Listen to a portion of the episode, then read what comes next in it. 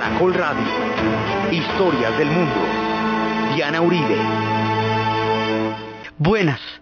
Les invitamos a los oyentes de Caracol que quieran ponerse en contacto con los programas, llamar al 245-9706, 245-9706 o escribir al email de auribe hotmail.com o a la página web www.tianarayauribe.com.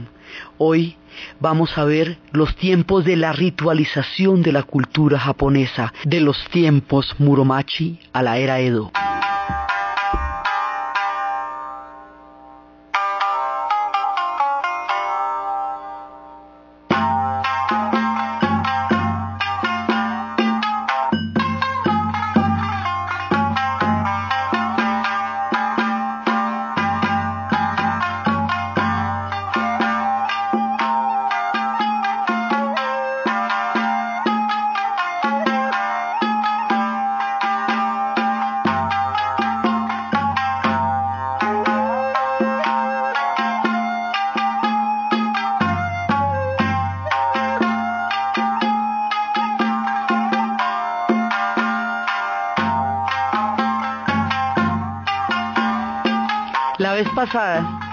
Estábamos viendo cómo se van a formar las historias de flores y de guerreros.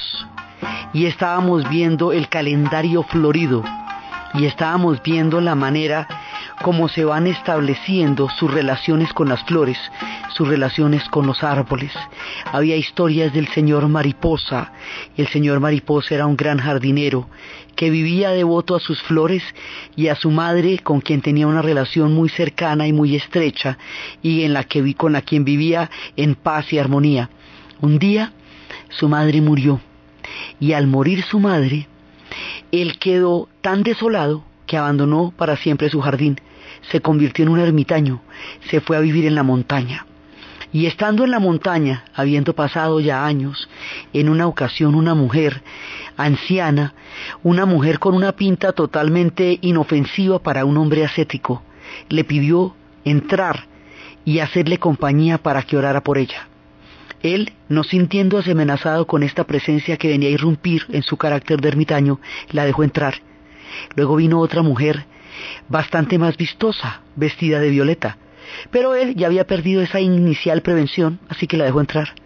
Luego vino otra de color naranja, otra de color lila, otra de color verde, verde intenso, otra de un amarillo, de un amarillo muy fuerte, otra de un color ocre, otra de un color crema. Y fue llenándose el recinto de estas damas vestidas de toda clase, de colores vistosos, y todas le pedían lo mismo, que orara por ellas. Y él oraba por ellas.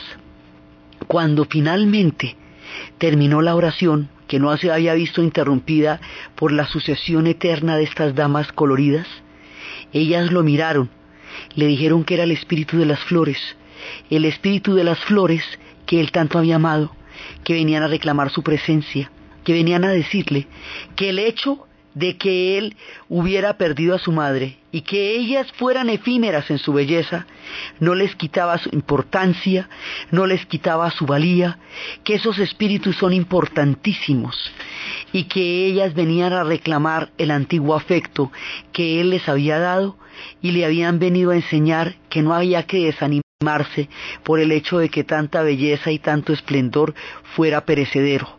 Con esta historia el señor Mariposa regresa a su jardín. Este tipo de historias uno las ve, por ejemplo, en la película de Sueños de Kurosawa. Hay un cuento del florecimiento de las sakuras y hay de las flores del melocotón que se le aparecen a un niño para decirle que habían podado el jardín, habían cortado todos los árboles de melocotón y entonces el esplendor que estaba a punto de avecinarse no sería jamás conocido en esa casa. El niño, sumamente desolado, sale al jardín y los melocotones se le aparecen, él llora, él dice que él lloró cuando quitaron esos árboles, que él de verdad lamentó profundamente esa profanación de haber cortado los árboles de melocotón. Entonces los melocotones, reconociendo la verdad del alma del niño, se encienden y florecen ante sus ojos un instante más para que Él los recuerde, ya que aquellos que lo rodean no los van a poder volver a ver, porque han roto, han cortado los árboles de melocotones. Entonces, nosotros habíamos visto estas historias de las flores. Y una cosa que es muy compleja es que periodizar la historia del Japón es sumamente difícil porque eh, lo que nosotros llamamos sucesos en la historia, es decir, las historias del poder, las historias de las batallas, las historias de las hegemonías de una época o de otra, eso sí pasa en el Japón, pero no es lo que realmente determina en el Japón. Claro que hay batallas, claro que hay guerreros, claro que hay luchas terribles e intestinas por el poder, conspiraciones, todo eso. Pero lo que ellos llaman sucesos, lo que caracteriza su historia, corresponde al mundo interior y al mundo espiritual. La llegada del Zen va a ser fundamental y eso moldea el espíritu del alma japonesa y va a ritualizar toda la vida cotidiana de los japoneses. Entonces, en ese momento, cuando llega el Zen, es un punto en el que su historia se ensancha y se expande más allá de los sucesos bélicos. Si queremos remitirnos a las referencias de los periodos históricos, diremos que se llaman según la época en donde se estaban situando la capital. Entonces, cuando la capital era la antigua Nara, la preciosa Nara con sus venados mensajeros de los dioses, esa preciosa Nara que tiene ese toque, ese sabor ritual de los tiempos en que llegaba el budismo, entonces eso se llama el periodo Nara. Cuando la capital fue trasladada a la hermosa Kioto, hoy perla de todas las historias, eso se llama el periodo Heian. Y en ese periodo Heian fue cuando se escribió el famoso poema de Genji, del cual hablaremos en su debido tiempo cuando estemos en la insondable y maravillosa aventura de la literatura japonesa. Después de la era de Heian viene la era Kamakura y esa era Kamakura, era donde habíamos visto que se habían presentado las dobles invasiones de los mongoles y cómo ellos las habían repelido y nunca habían sido invadidos por los mongoles. Ahora estamos en el periodo Muromachi.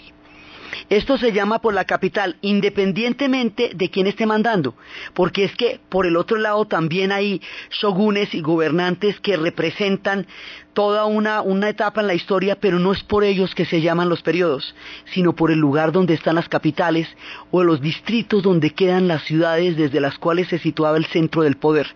Entonces, esto es una referencia pero la periodización de su historia es diferente a la periodización de la nuestra y lo que ellos llaman eventos, aconteceres, eh, sucesos históricos son distintos a lo que nosotros clasificamos como sucesos.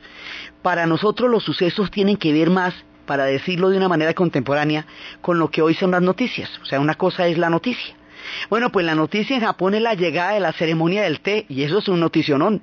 La noticia en Japón es que florecieron los cerezos. Sí, digamos, su valoración de la realidad es distinta.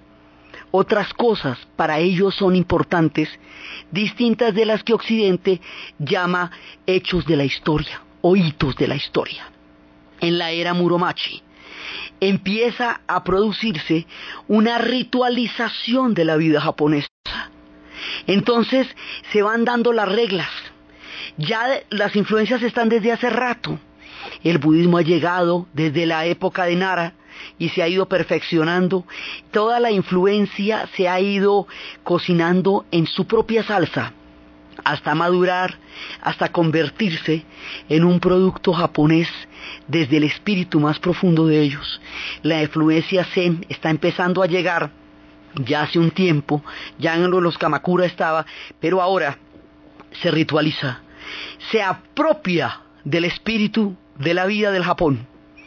Entonces, cuando llega el Zen, el Zen es una aventura de la imaginación, una búsqueda de uno mismo, una mirada de la transformación de un instante en lo siguiente, un tiempo del vacío que contempla el espíritu, un reflejo del alma que se hace contemplar a sí misma a través de un muro o de un jardín. Es una, eh, una actitud, una cosmovisión, es un camino, es una búsqueda, es un, un encuentro que se insinúa, es aquello que se ve pero no se evidencia, está en el aire sin nunca hacerse patente, la imaginación completa lo que el Zen insinúa y en aquello que completa la imaginación, allí está nuestra alma que se refleja a sí misma. Entonces, esto va cogiendo una cantidad de matices. Uno de los matices más importantes y más influyentes de la llegada del Zen y de la influencia del Zen en el Japón, que se va a convertir para ellos en toda una aventura del espíritu que va a moldear la cultura japonesa, porque es que las cosas que en esta época están sucediendo así están hoy día. Eso sigue siendo como está, porque como la ritualización de este pueblo es lo que caracteriza su relación con el mundo, el momento en que las reglas se van a establecer para todas las instancias de la vida cotidiana es el momento en que se va moldeando la cotidianidad actual de los japoneses. Entonces, cuando llega la ceremonia del té, la ceremonia del té es una cosa tan importante que tiene varias escuelas, que tiene tendencias. Hay personas que han estudiado 20 años la ceremonia del té y aún no terminan de entender sus secretos. Sus secretos están en el mundo de lo invisible. Acuérdense que esta gente tiene un mundo de lo invisible.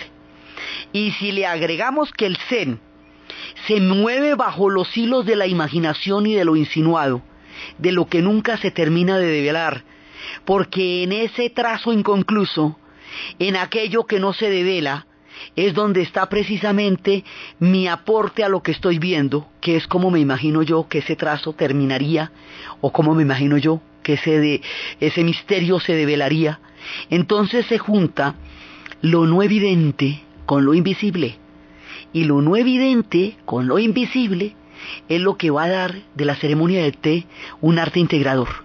Una casa de té es una casa de madera pequeña. Se entra por una puerta por donde hay que entrar agachado, ahí hay humildad. Toda la gente que está dentro de la casa de té está en igualdad de condiciones. En sociedades profundamente jerarquizadas, esto era un punto de igualdad. En la ceremonia del té no se escuchan los ruidos del mundo lejano. Nada de lo que atormenta el acontecer de los tiempos perturba la ceremonia del té. En la ceremonia del té hay una flor. Esa flor nos está hablando de las estaciones. Es una camelia o es una sakura, un cerezo, o es un durazno, o es un ciruelo, que está ahí. Hay un trazo. Los trazos en el Zen son inconclusos, nos llevan a una representación del alma sola, digamos, el Zen insinúa, el trazo del Zen insinúa, nunca revela, solo insinúa. Dicen que muchas cosas del arte moderno se tomaron del Zen, porque es una manera de mostrar una verdad que no se evidencia en su forma, sino que se muestra en su contenido a través de la insinuación de un, trazo. Habían historias, por ejemplo, de la, de la escultura que Rodin le hizo a Balzac, en donde a propósito, hay una cantidad de, rasgos de su cara que omite y que quedan como unas distorsiones y que en últimas hacen más penetrante y fuerte su expresión. Es una cosa así, hay mucho, eso ha tenido muchísima influencia en Occidente, en el arte moderno. Cuando ya Occidente descubra qué es esto y más o menos se puede acercar, eso a nivel del arte, a nivel de la espiritualidad, es una fuerza que ha dado a muchos un camino. El asunto es que en la casa de la ceremonia del té está la flor, está el trazo, está el espacio sagrado que está en todos los lugares de la vida de los japoneses, donde tienen su presencia los espíritus, los kamis, todas las formas religiosas se acomodan unas a las otras sin reñir nunca, de ninguna manera.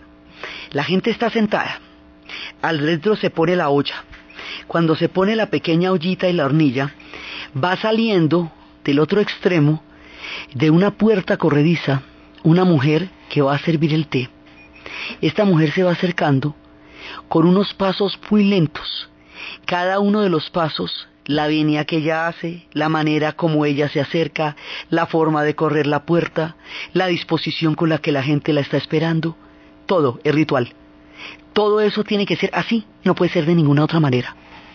Luego se empiezan a dar los cuencos, ella se sienta, empieza a, hacer las infusiones del té.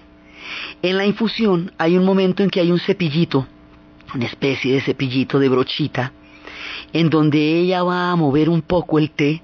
Es este té verde, es un té espumoso que se mueve de una manera determinada.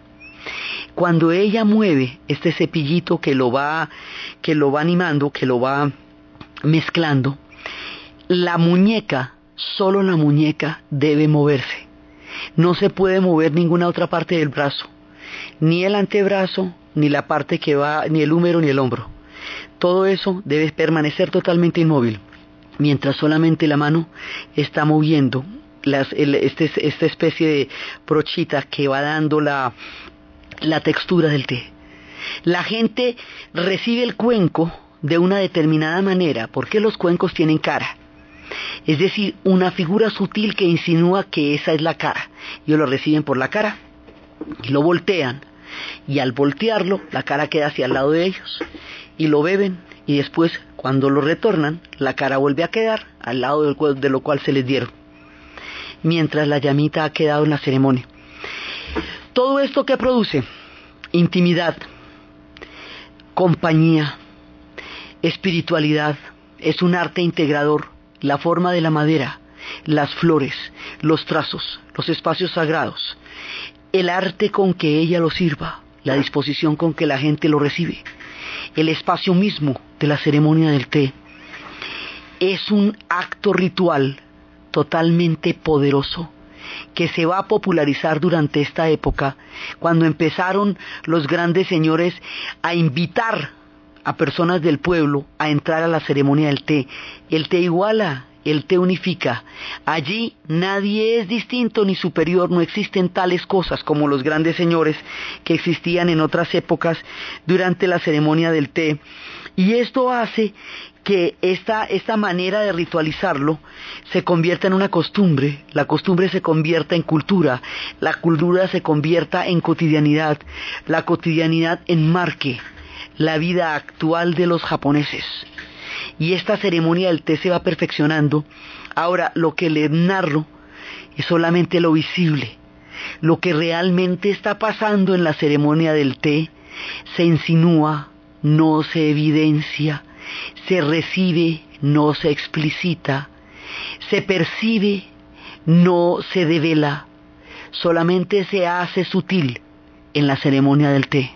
Esto es una parte fundamental de la influencia del Zen en la vida japonesa y para ellos es un suceso fundamental, es un suceso importantísimo dentro de todo el proceso de consolidación de su espíritu y su cultura.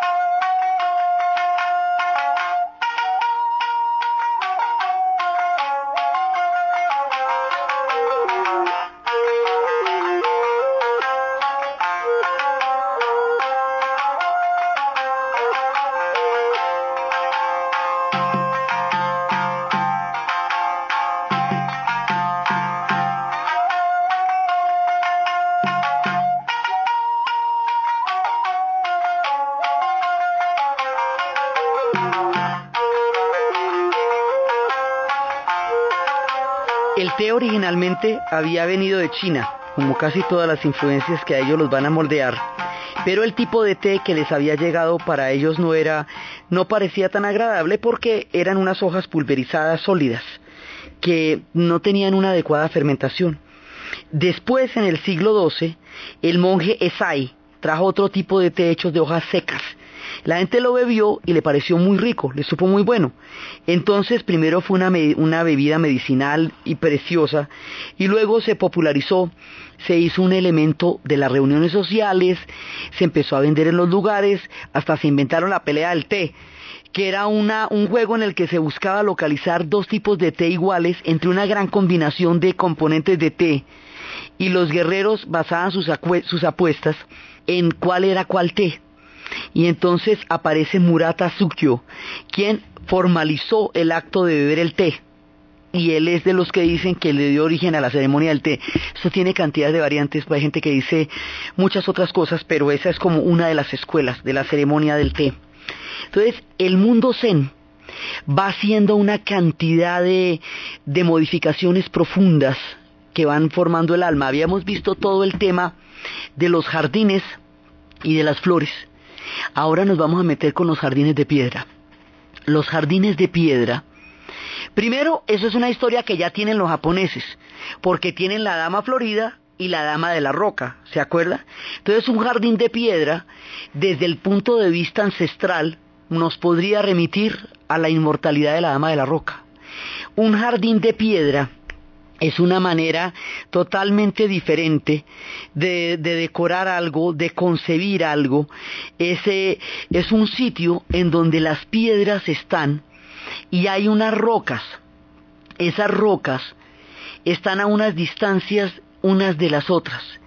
Las piedras de gravilla, en su manera de estar dispuestas al interior de un espacio, permiten creer en lo infinito dan la sensación de un mar, de un lago tranquilo, de un espíritu abierto, insinúan apenas, a veces parecen nieve, según como usted las mire, a veces parecen nieve, a veces parecen agua, a veces parecen lagos y siguen siendo piedras, pero las piedras se van transformando porque la luz y la mirada las van transformando.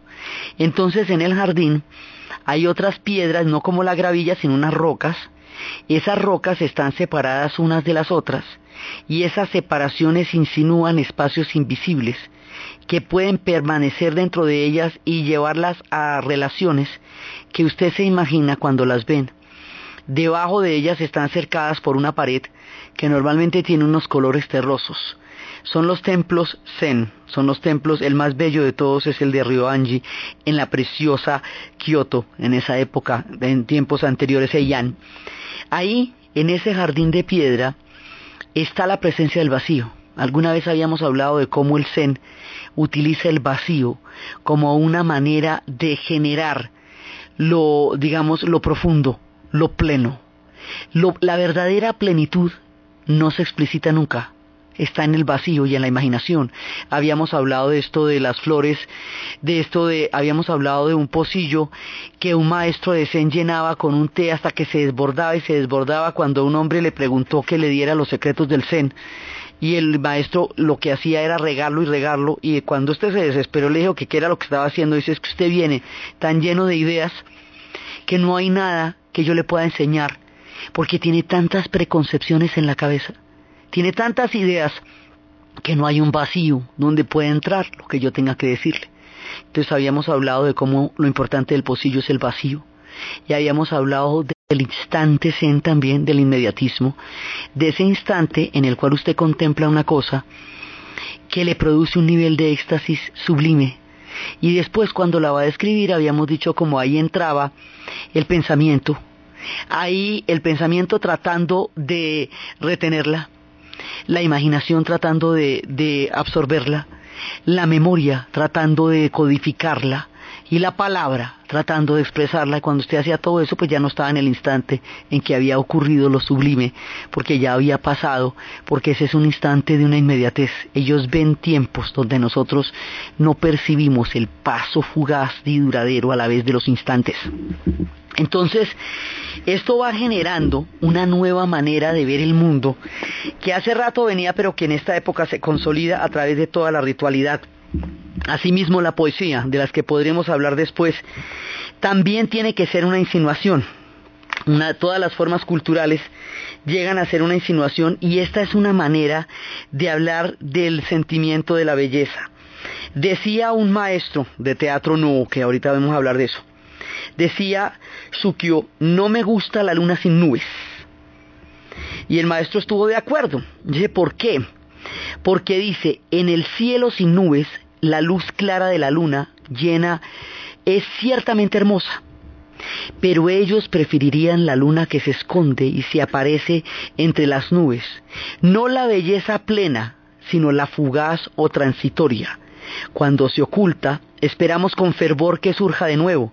Cuando aparece, gozamos, pero al mismo tiempo nos preocupa su desaparición Así le añadimos un movimiento mental y ahí nos alejamos de la pura belleza de esperar a que aparezca la luna.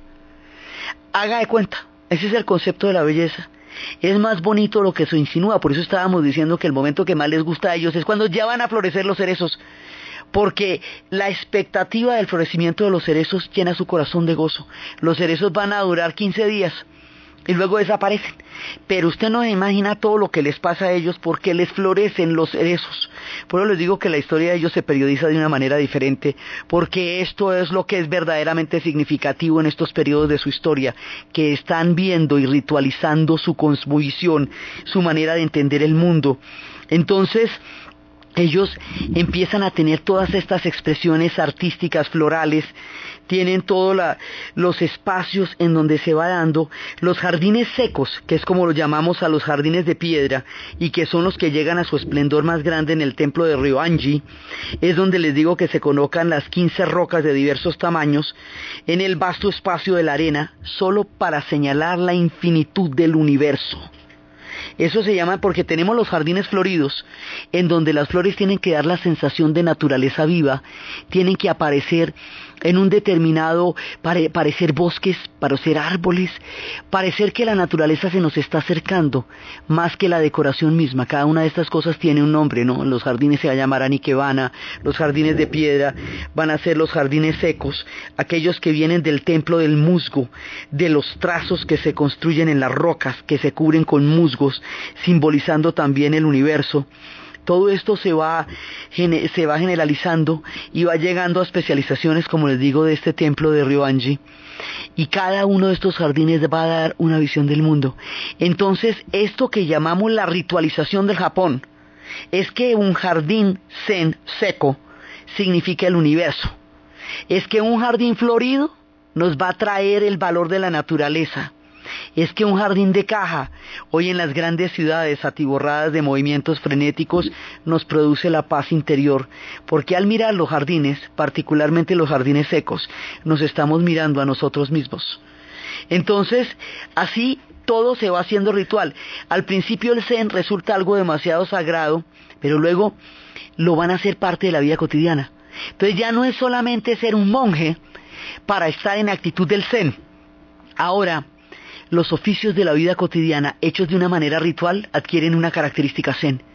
Entonces si usted barre los jardines secos de un lado o barre los jardines secos del otro y lo hace de una manera tan lenta y tan imperceptible que nadie diría que se están moviendo, usted está haciendo un acto zen.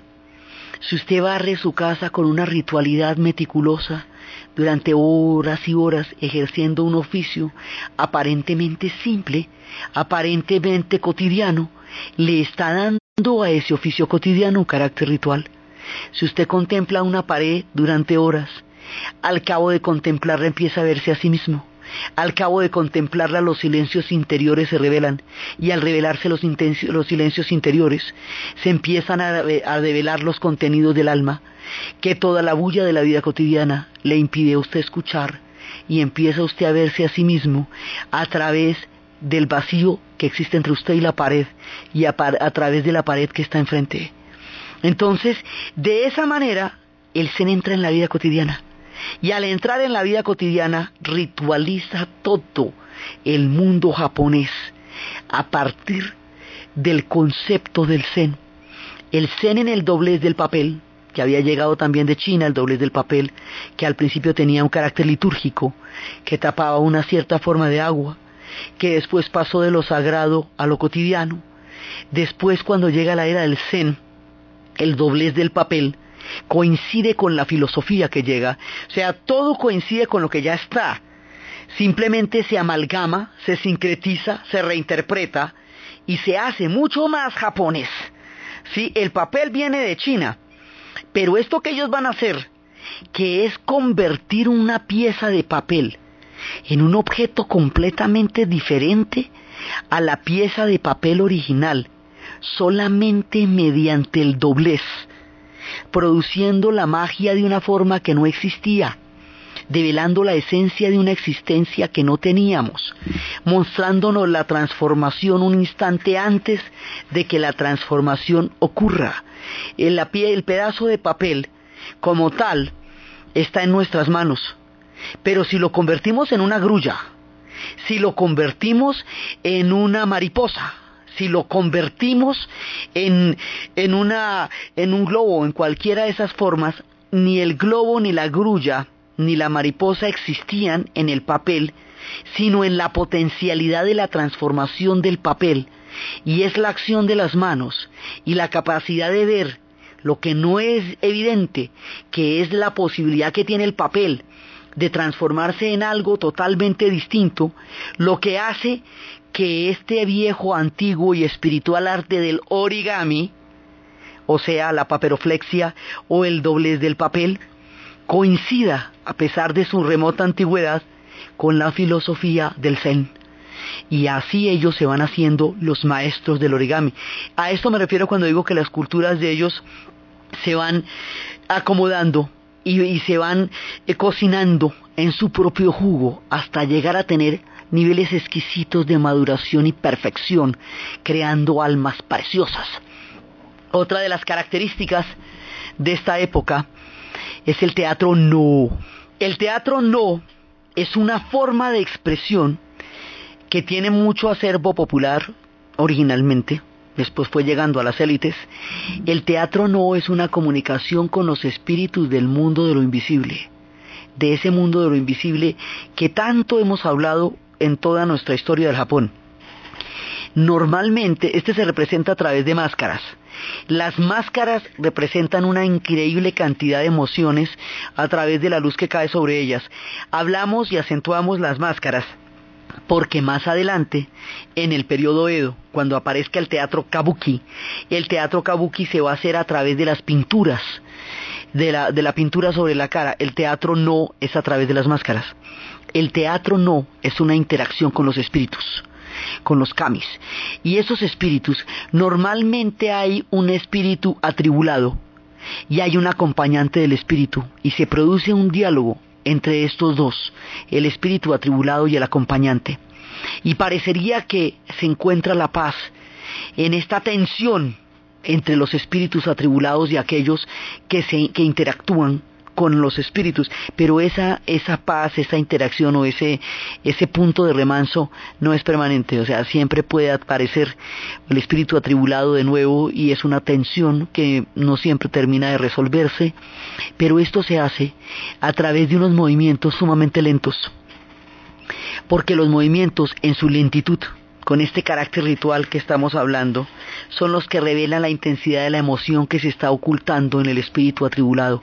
La idea es que un actor, por ejemplo, uno de los, eh, digamos, de una de las maneras en que se representa, la idea es que un actor está a un lado del escenario y, se va a voltear completamente, completamente al otro lado, ¿sí? De, por ejemplo, de izquierda a derecha o derecha a izquierda, sin que el público perciba el movimiento puede durar una hora haciendo eso. No, digamos, son los gestos, los movimientos imperceptibles, lo sutil de la personificación del actor.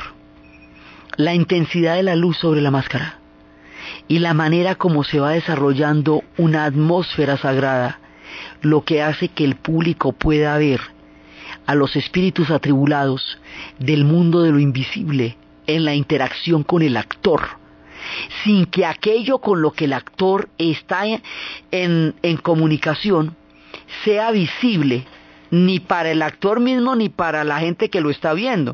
O sea, el tipo está interactuando con un espíritu. Pues espíritus son sagrados.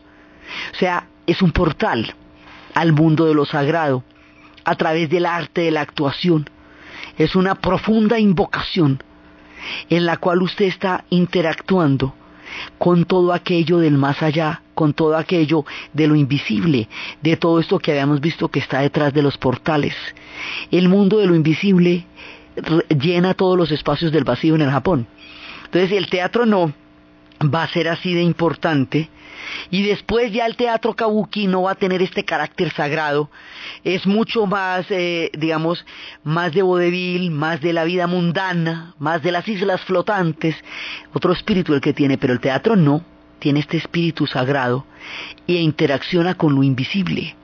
Y lo invisible está presente en toda la cultura japonesa. En la misma pintura, cuando un junco recorre de un extremo al otro, un lienzo, mostrando solamente un trazo que debe ser continuo y de ninguna manera retocado, como deben ser los trazos en la caligrafía, porque todo está relacionado, en ese momento, todo aquello del cuadro que no se pinta debe dejarse en el vacío, porque se llama ma. Esto significa un vacío en el que habitan los kamis, en el lienzo, temporalmente, pero están permanentemente yendo y viniendo de allá. Luego hay que dejarle un tiempo vacío en la pintura. No se tiene que llenar todo, no se tiene que contemplar todo, no se tiene que colorear todo, no se tiene que retocar. El solo trazo crea un aspecto de infinito, de vacío y de ma, que hace que la pintura japonesa sobrecoja por su impresionante belleza, sin que usted vea más que la simplicidad de un trazo que denota unos juncos a un lado y unas hojas al otro, y sin embargo pueda percibir en lo sublime del trazo la presencia imperceptible del ma que hace posible que lo habiten los kamis. Este mismo concepto en el té este mismo concepto en el teatro, este mismo concepto en el papel, este mismo concepto en la vida cotidiana, hace que su convivencia con el mundo de lo invisible llene su alma de una sustancia distinta que nunca llega a ser evidente, que nunca llega a ser explícita, que hace que su literatura se llene de una cantidad de vocaciones, melancolías, suspiros, sentimientos profundos, profundos, emociones de una gran intensidad que nunca llegan a ser visibles ni verbalizables en el gran arte de la manera como los japoneses han ritualizado su vida hasta convertirla en algo sublime, a partir de la manera como se fueron codificando y haciendo ceremoniales los actos más simples y los más complejos en este periodo de la historia del Japón. Entonces nosotros cuando hablamos de después del periodo Edo, lo que pasa es que el periodo Edo va a hacer que todo esto explote, florezca, se, se, se le salgan luces de colores a toda esta gigantesca y maravillosa cultura que esta gente está creando. Pero esto se va creando lentamente en los milenios, se va codificando en los periodos, va madurando y en esta era anterior al Edo, la era Muromachi, ¿sí? Ahí es donde esto, desde, el periodo Kamakura, o sea, esto se va perfeccionando. Heian, Kamakura, Muromachi, se va perfeccionando y se va haciendo más bello todavía. Y ya cuando lleguemos a la era de Edo, pues en ese momento esto ya está en unos grados de belleza formidables y el aislamiento que posteriormente van a tener va a hacer que esto se haga mucho más concentrado, mucho más denso, mucho más consolidado, mucho más profundo y en últimas va a formar el sustrato indeleble del alma de los japoneses. El Zen la moldea, pero la era Edo va a hacer que la parte, esa identidad única, que tienen ellos sobre el resto del planeta Tierra se va a hacer profunda como surcos en la psiquis del pueblo japonés durante la era de Edo que viene más adelante. Entonces todos estos son los aconteceres que están moldeando la estructura de la espiritualidad y la vida cotidiana de estos pueblos. Por eso les digo que la historia ellos la periodizan de una manera diferente.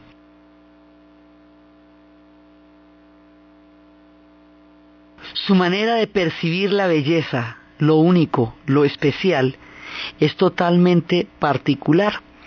Cuenta la leyenda una famosa anécdota de un maestro de té que tenía una casa alrededor de la cual florecían unos magníficos don Diegos, unas flores bellísimas. La fama creció tanto que al shogun, pues seguiremos viendo las historias de los shogunes, le dio por ir a mirar las flores porque esto ya era que no se comentaba más. El día de la visita no encontró ninguna flor alrededor. Entonces el shogun entró en la casa tratando de averiguar por qué no veía ninguna de las flores que tanto le habían dicho y tanto le habían elogiado. Y encontró una sola flor, la más hermosa de todas, en el florero. El maestro había cortado íntegras todas las flores para poder destacar esa única flor que también que estaba en el florero y así se muestra como para hacer evidente la belleza se formaliza la existencia de esa única flor a través del hecho de haberlas cortado todas, lo que lo hace particularmente espléndida, particularmente magnífica, y de esta forma se va a ritualizar el hecho de que el shogun llegara a ver las flores que este hombre tenía. Esa formalización es a lo que nos estamos refiriendo con que este es el periodo en que se empieza a ritualizar el Japón y se empieza a convertir en una serie de reglas de la costumbre que fundamentan su cultura. Mientras tanto, pues hay clanes y hay guerreros y hay historias y hay figuras sumamente llamativas por las cuales Occidente se fija tanto en la cultura japonesa que es lo más cinematográfico que es la cultura de los samuráis. Ellos son personas que tienen que desarrollar el profundo sentido del desprendimiento y tienen que tener costumbres frugales por eso mismo. Y en el combate deben ser solidarios. Y el honor tiene que llevarse hasta el heroísmo. El valor de ellos tiene que llevarse hasta los últimos sacrificios. Y una vez, la, como la vida les pertenece al daimyo, al jefe, una vez que ese daimyo haya vencido, haya muerto, por ejemplo, ellos tienen que vengarlo. Entonces, respecto de eso hay una leyenda que se llama la leyenda de los 47 Ronin, que es el ejemplo, digamos, de cómo funcionaba esto. Esto es de 1703. Los 47 Ronin iban a vengar la vida de su señor. Y para ello se disfrazaron de los hombres más humildes aceptaron las humillaciones, los oficios más simples, las privaciones más grandes, todo durante años, hasta que fueron tomados por tales, por seres, por simples campesinos que se estaban, eh, que estaban alrededor del castillo, lograron una vida encubierta, clandestina, hasta cuando estuvieron en condiciones de tomarse el castillo y vengar completamente la muerte de su señor. Así, así de sería la cosa. Entonces un Ronnie, un hombre hola, es un hombre que ya no tiene daimyo, pero que siempre está obligado a vengarlo. Y las historias de los daimios, de los hombres Ronin, cuando han perdido su daimyo, es lo que lleva a la película que Akiro Kurosawa, el el gran maestro, gran, gran maestro, lleva al cine. La historia de los siete samuráis es la historia de un grupo de campesinos asolados por los asaltantes de caminos, porque cuando los territorios están en fragmentación, cuando hay guerras entre clanes, cuando los señores tienen ejércitos poderosos y privados y guerreros a su servicio, hay río revuelto también. Y en el río revuelto hay desorden, asaltantes de caminos, hay cualquier cantidad de ladrones que se aprovechan de las situaciones de fragmentación para hacer sus propias fechorías. Entonces había ladrones y asaltantes que tenían asolado un pueblo, pero se la tenían, mejor dicho, velada. Entonces el pueblo contrató a siete samuráis, ronis, hombres solas, para que los defendieran. Y los siete samuráis entran a relacionarse profundamente con los campesinos. Entran a vivir con los campesinos. Y entre los siete samuráis hay un personaje que es picaresco, que es burlesco, que tiene una característica de irreverencia. Un día los levanta a las 7 de la mañana, no mentiras, como a las 4 de la mañana, con un griterío y con una locura y todo el mundo se levanta. Dijo que no, que ya vienen los bandidos, que vienen los ladrones y que no sé qué y se levanta todo el mundo en el pánico más terrible. Y dicen que dónde están, dice, pues no han llegado, pero qué tal que llegaran. ¿Vio? No hay nadie listo para poderlos enfrentar.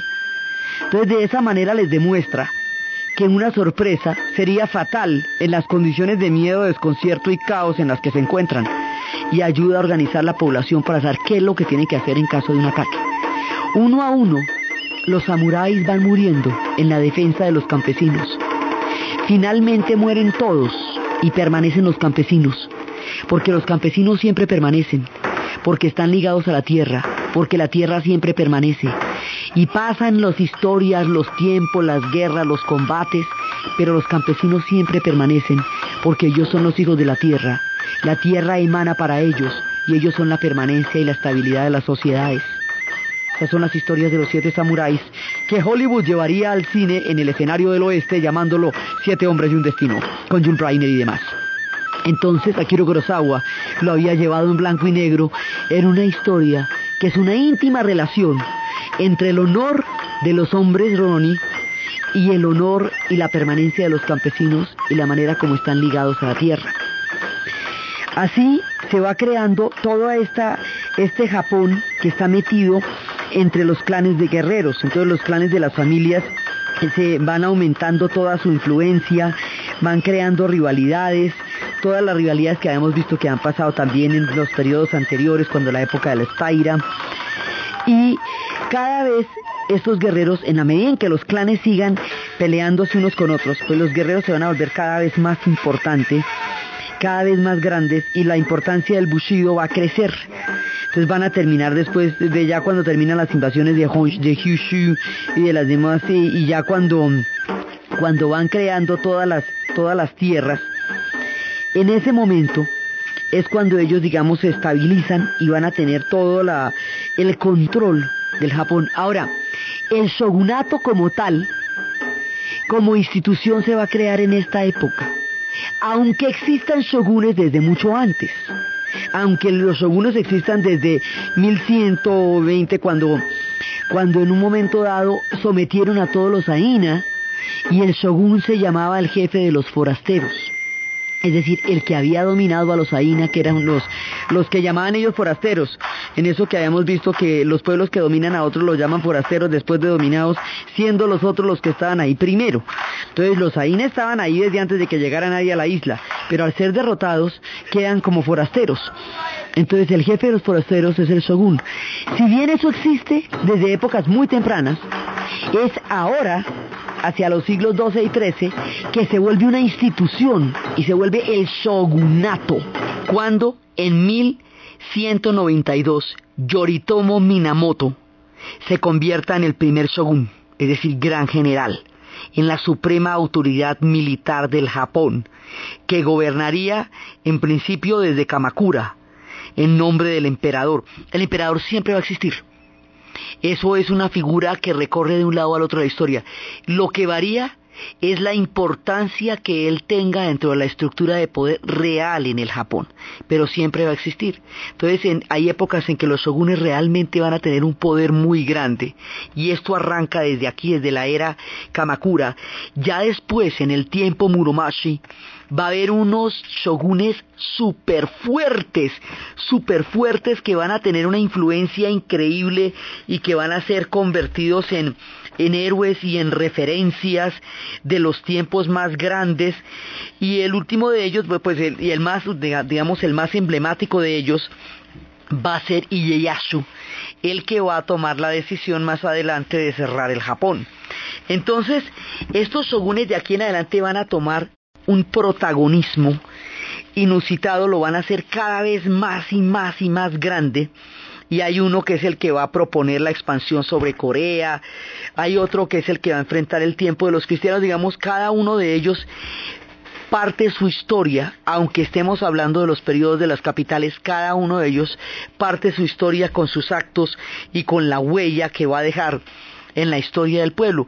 Mientras todo esto está pasando, mientras estamos en estos periodos, aquí van a llegar poco a poco, después de que uno ve que se consolida la cultura, que el shogunato unifica, después de Yoritomo, el primer gran shogun, viene el clan de los Ashikaga, que dominan el Japón, que esto es desde 1338 hasta 1550, hasta 1573.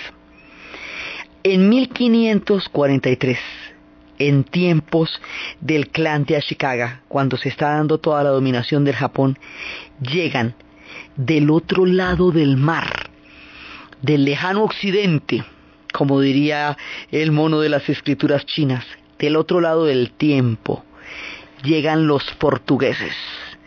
Y es la primera vez que Occidente nos aparece en esta historia. Y después de ellos van a llegar los holandeses. Y el contacto con los europeos y con la llegada de San Francisco Javier de la Compañía de Jesús, de los jesuitas, nos va a traer una increíble cantidad de historias inesperadas y misteriosas que son las que vamos a contar en el siguiente programa. Entonces, desde los espacios del desarrollo del zen en el alma de los japoneses, de la ritualización de la vida cotidiana, de la ceremonia del té, del sutil movimiento del teatro no, de los jardines de piedra, donde se ve lo infinito del universo y lo interior y lo profundo del alma, de la ritualización de cada uno de los aspectos de la vida cotidiana, de los jardines floridos y los jardines secos, del universo que se acerca, en lo que se insinúa, en lo que no se explicita, en lo que se devela, en aquel trazo que no se concluye, en aquel lienzo que no se termina, desde estos lugares recónditos del alma donde habita el espíritu del pueblo japonés, en la narración de Ana Uribe, en la producción Jessy Rodríguez y para ustedes feliz fin de semana.